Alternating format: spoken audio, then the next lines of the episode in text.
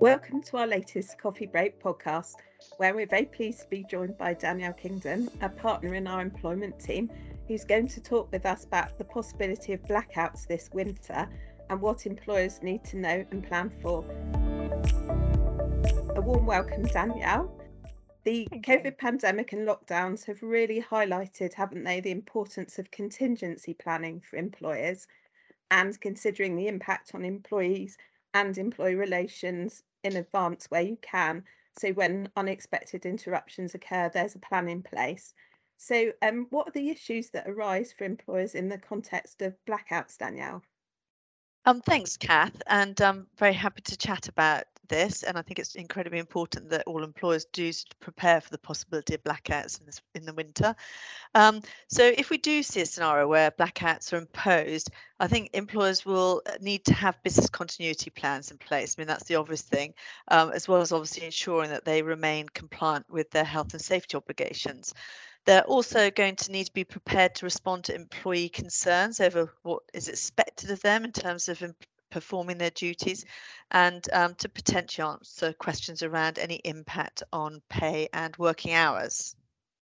Yeah, and the issue of pay, I think think that's the important one, isn't it? Do do employers need to pay an employee if a blackout occurs during their working hours and for that reason they can't perform their duties? Well, the short answer is yes, they do have to pay them if the employee is available for work but unable to do so due to forces outside their control. So, in that scenario, they should continue to be paid. Thank you. It's a nice, easy answer there. Um, yes. At the start of the COVID pandemic, there were some employers that looked to lay off employees or place them on short time working arrangements to help manage costs during during um, the periods of disruption. Do you think that's an option they could consider here? Well, I think uh, where employers have provisions in their contracts, um, it might be that this enables the business to shut down for a short period or reduce working hours with no obligation to pay salaries in full. Um, in this situation, though, um, a statutory payment would apply. However, I think in reality, these types of provisions aren't standard, and many employers just won't have a contractual right to take these steps. So, where that is the case, any reduction in salary will need to be expressly agreed with each employee. Um, also, I think as the COVID pandemic highlighted, use of layoffs and short time working must be considered together with the employee relations and reputational impact of taking these measures. I think with many employees struggling to meet current sort of living cost issues and individual well-being again being a rising concern, many employers may decide it just isn't worth taking these steps unless the power cuts become incredibly prolonged. Yeah, I can I can definitely see that being the case. I think I think there's going to be some employers who want and in fact need their employees to continue to work during any blackout. What what are the sorts of issues that those employers would need to consider? I think that whether or not an employee can continue to perform their duties during a power cut is going to inevitably depend on the type of work they're undertaking. Um, as with COVID, a health and risk assessment will be essential to understanding the risks and what measures are needed to mitigate against them. But um, more obvious concerns are whether things like adequate lighting can be provided and, and the workplace kept at a reasonable temperature. Whilst there's no law for minimum and maximum working temperatures, there is government government guidance which indicates that temperatures should be reasonable and suggests a minimum of 16 degrees or 13 degrees if employees are doing physical work. However, with the national grid indicating that any blackouts which are required are likely to be scheduled for later in the afternoon stroke early evening, um, employers will also need to think about the knock-on consequences on travel arrangements where duties can't be reasonably performed from home. Thanks. That's a really helpful list of things to think about. Uh, um, are there any other options you can see to help employees to continue working? I'm thinking of any kind of practical steps there might be for employers to consider. Yeah, uh, depending on an individual's duties, it, it, may be that an employee can be required to work from home. Um, where this isn't unusual for the employee, employers should make sure that they supply um, all and any necessary equipment and um, make the employees aware of the rules around home working. And I'm thinking particularly about things like the importance of confidentiality and data protection requirements. Um, also, some employees won't have the facilities to work from home, and it might be impractical to expect this to be facilitated unless the blackouts become more prolonged. Uh, also, with many employees now in hybrid or home working patterns where, where a scheduled blackout is at their home address, they could be required, for example, to come into the office during these times. Again, given the proposed timings of any blackouts, employers will need to think about the knock on impact on childcare commitments where, for instance, schools and nurseries are impacted, or where an employee's usual hours of work are set up to accommodate their childcare commitments. Alternatively, a, a temporary change to working hours could be considered to give, for an example, um, the the right for an employee to make up working hours by starting earlier in the morning or working in the evening once power is restored.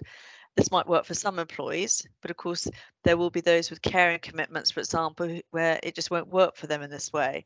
Where that is the case, any insistence or negative outcome resulting from not being able to make up hours could well be discriminatory. And so employers need to think really hard about the merits of putting this requirement on employees, especially if the blackouts are irregular and short lived. I can certainly see the complexities of changing working hours for relatively short periods of time and how, how that is going to be difficult for those with commitments that can't be easily moved around. Is an alternative that employers could look at is asking employees to take holiday during the blackout periods when they can't work. I know that some employers looked at that during the COVID lockdowns. Um, I think where an employee is unable to carry out their duties during a blackout, um, it, it may be um, that they could be required to take annual leave. However, in practice, this won't be feasible given that the National Grid have indicated that any blackouts may be on as little as 24 hours notice. And that means that an employer will not be able to give sufficient contractual or statutory notice. In any event, I think that this measure is likely to give rise to potential employee relations issues. So something that I think employers need to think long and hard about. Yeah, I'd, I'd, I'd certainly agree with that. Um, are there any practical measures as employers can get prepared for to help employees keep working during blackouts, like equipment they can provide, that sort of thing? Yeah, I think, yeah, certainly on a practical level, it's going to be sensible to remind employees to keep mobile phones, laptops, and other devices sufficiently charged and to familiarize them with how to connect to the internet via mobile devices rather than Wi Fi. Uh, where it is critical that work continues during any power cuts, employers will need to think about additional equipment needed to facilitate this, such as independent generators, etc. But this is clearly more costly. It's not going to be something every employer will want to consider. I can also see that blackouts could give rise to well-being concerns for some vulnerable employees and perhaps those that feel put under additional pressure to meet work requirements and can't easily juggle the way they work to make sure their their duties are getting done. What can employers do to support those types of individuals? Yeah, I think that's um, a key question, and and I think it will be hugely important to ensure that managers understand what can be required of their employees and what reasonable consideration um, needs to be given to those with individual circumstances that that might make the impact of blackouts greater on them than others. I'm thinking particularly here of employees who are particularly vulnerable due to specific medical conditions or with childcare or other caring commitments, which give them less flexibility in how and um, where they work.